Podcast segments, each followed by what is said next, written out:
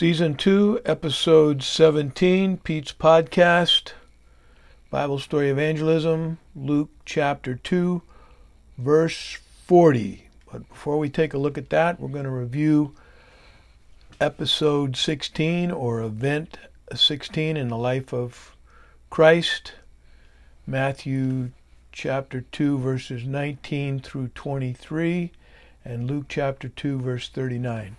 So we're just going to go back and review the last episode or event in chronological order, thanks to A.T. Robertson's Harmony of the Gospel, Scofield's Reference Bible, and the King James Bible, copyright 16 or published 1611. Anyway, okay, so uh, event 16 or episode 16 on, on the life of Christ, the child brought from Egypt to Nazareth returned to Nazareth, which I think was uh, Joseph's choice because he was afraid, even though, notwithstanding, God had said, those that are seeking the child are gone. Uh, give me a break. I, I, I get afraid of things I shouldn't be afraid of. I should just take everything to the Lord, but I don't. And uh, Joseph was human. And I don't think there's anything wrong with going back to the old neighborhood. Uh, and I don't think the prophets could really make that call, although some did. It just wasn't written down.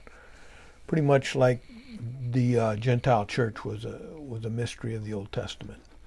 I guess Jesus being raised in that born in Bethlehem, not a question. Where he would be raised, I think God left it up to Joseph, and I based that on the verses here in Matthew chapter 2, verses 19 through 23, and Luke chapter 2, verse 39.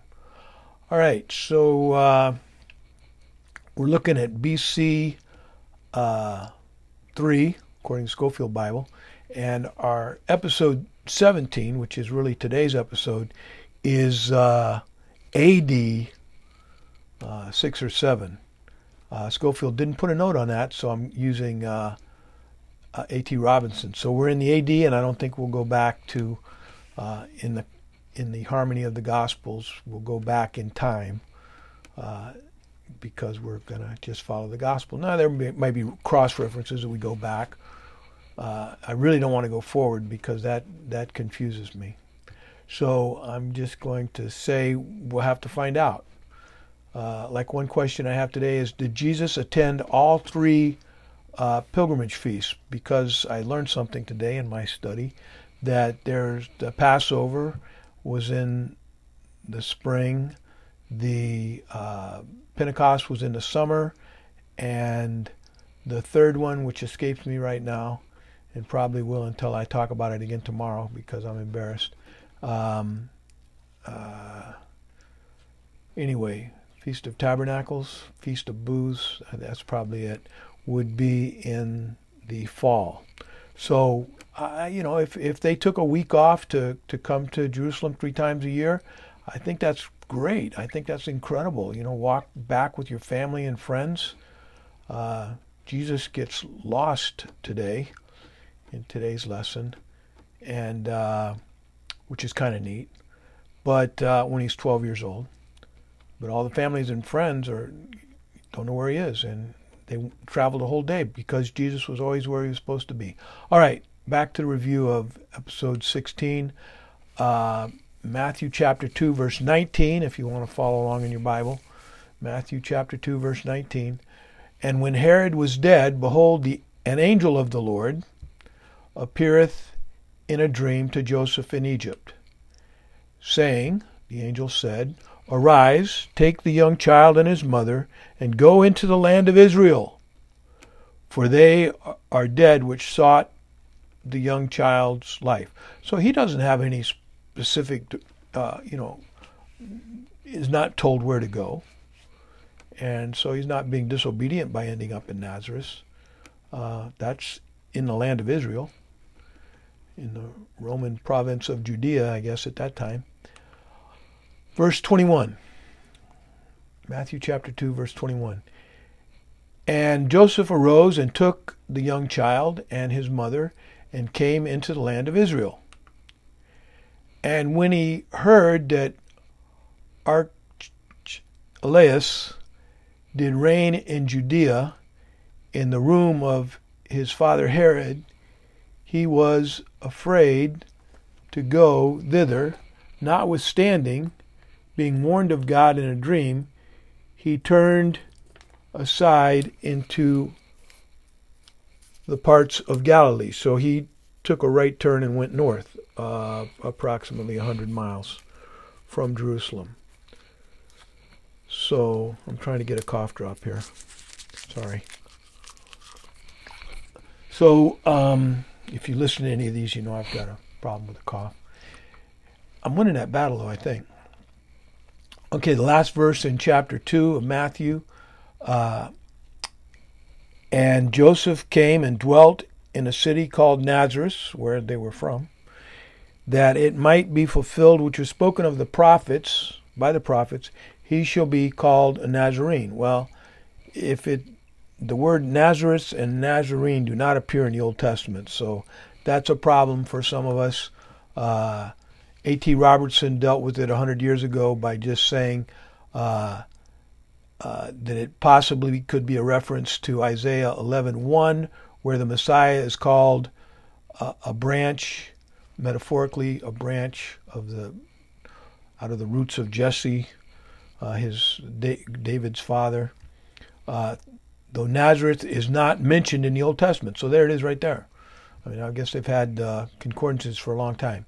So neither Nazareth or Nazarene is mentioned in the Old Testament. So uh, again, it's just a little thing that you know people have noticed in their study and teaching, and if you take it verse by verse and you go, you know, you have to deal with each word.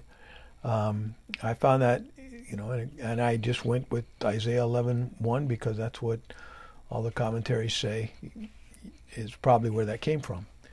Anyway, um, doesn't really matter to me. If it does to you, then that's your your problem. All right, so then uh, we're going to uh, well, let's take a look at Isaiah 11:1. And there shall come forth a rod out of the stem of Jesse. These are metaphors for a family tree and a branch or nature shall grow out of his roots. To me, that just really seems like you know you're going to a lot of trouble to come up with Nazareth in the Old Testament. But uh, you know, I guess that's just one thing I'll have to ask when I get to heaven. Um, but uh, anyway, it doesn't really matter to me if that's correct or not prophets could have said it and it wasn't recorded. Uh, that's a lot of things were said that wasn't recorded. The world could not hold all the books that should have been written. All right, um, and then it, also we went to Luke uh, chapter two, verse thirty-nine in episode sixteen.